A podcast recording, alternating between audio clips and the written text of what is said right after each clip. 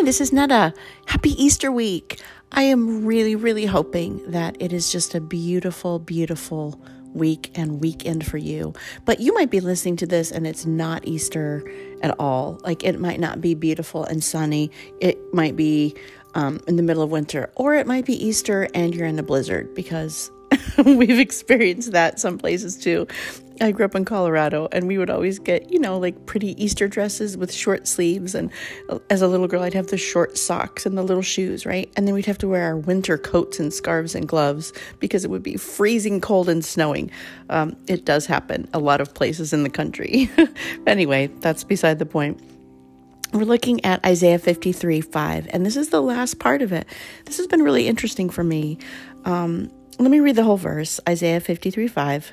But he was crushed for our rebellion. No, I'm sorry, I keep doing that. He was pierced for our rebellion and crushed for our sins. He was beaten so we could be whole, and he was whipped so we could be healed. We're on the last part. He was whipped so we could be healed. Or in the King James or a lot of the older versions, it says, By his stripes we are healed. I've always thought of, you know, the stripes on his back meaning from the whip, that horrible whip that just ripped apart his back um, because the whip that the Romans often used had pieces of metal and lead just tied to it. So it would just rip the skin off. And that verse is very often prayed for physical healing. By your stripes, Lord, we are healed. But it's even bigger than that. And and I've kind of struggled to talk about this because I was like, well, I always thought it just meant that. I'm not saying it doesn't mean that. It just means more.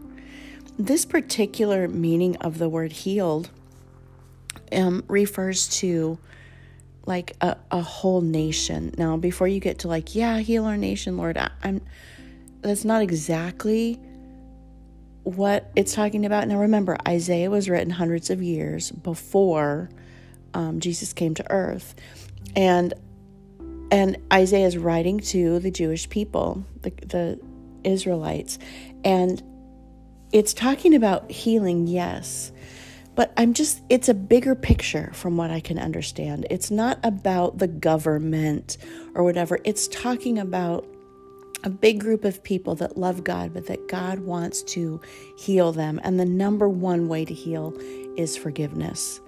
And then healing and blessing are also associated with that.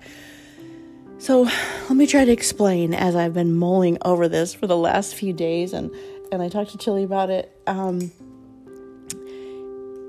like I said, it is it is bigger. Now, first of all, healing comes from forgiveness, and we have to back up and go all hurt and pain and sorrow and abuse and and illness, everything that is horrible in our world is because of sin.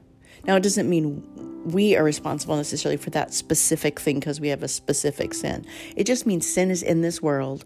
And because someone sinned, there is hurt and pain and sorrow.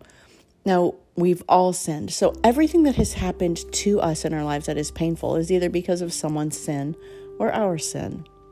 And so, the number one thing that Jesus offers us because he was whipped, and that means to cut in and have welts and wounds, it brings us forgiveness and healing.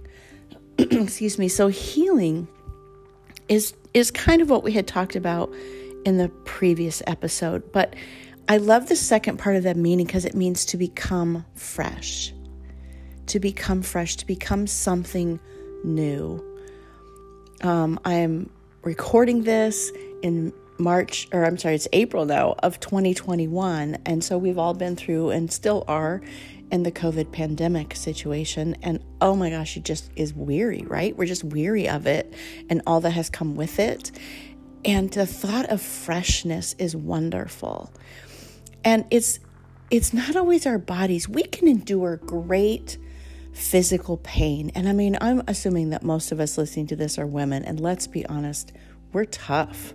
We give birth, okay?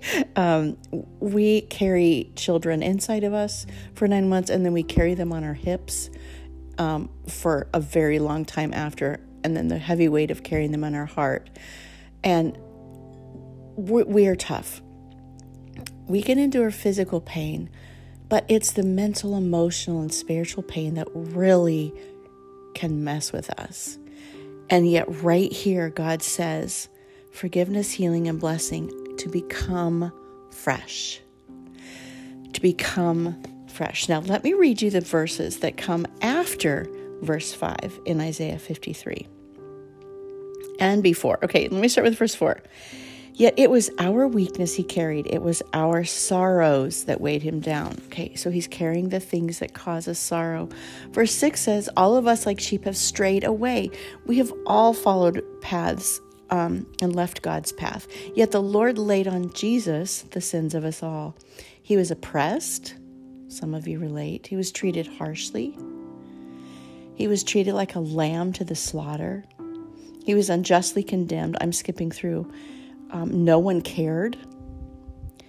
His life was cut short. He was struck down. He did nothing wrong. And some of us have endured great hurt and hardship, and we did nothing wrong in that particular instance. He never deceived anyone, but he was buried like a criminal. He was crushed and caused grief. And yet, if we skip down to verse 11, it says, And because of his experiences, the righteous servant, which is Jesus, will make it possible for many to be counted righteous, and he will bear all their sins.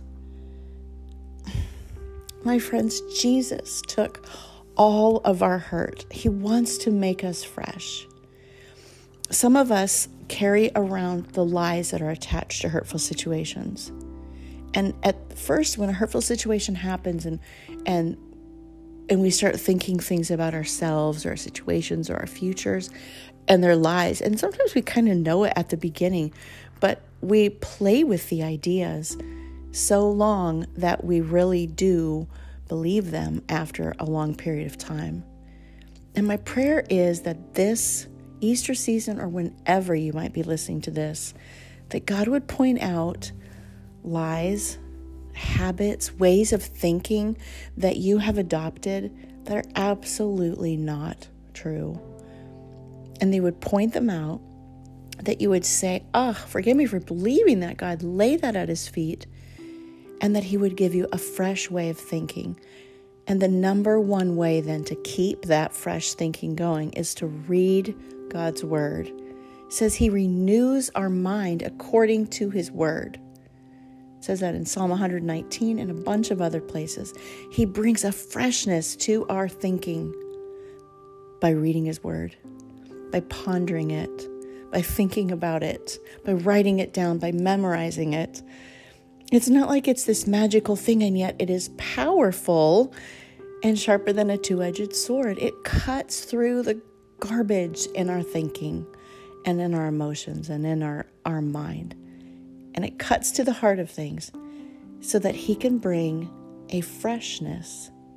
So, whether it is sunny outside or you're in the middle of a blizzard, whether you're alone or surrounded by family and friends, Jesus died on the cross for the forgiveness of your sins, but also for the hurt and the pain that come from our sin or the sins of others, things that have happened to us. And I just speak and pray in the name of Jesus that you would allow the Holy Spirit to show you those painful thoughts, the attitudes, and the habits that we've adopted that are absolutely not from God. That we would lay them at His feet in the name of Jesus. And God, would you bring freshness, a fresh, whole, new, spirit filled outlook to us beginning today and draw us to your word. Thank you, Jesus. Happy Easter. And that is just a little piece of my heart.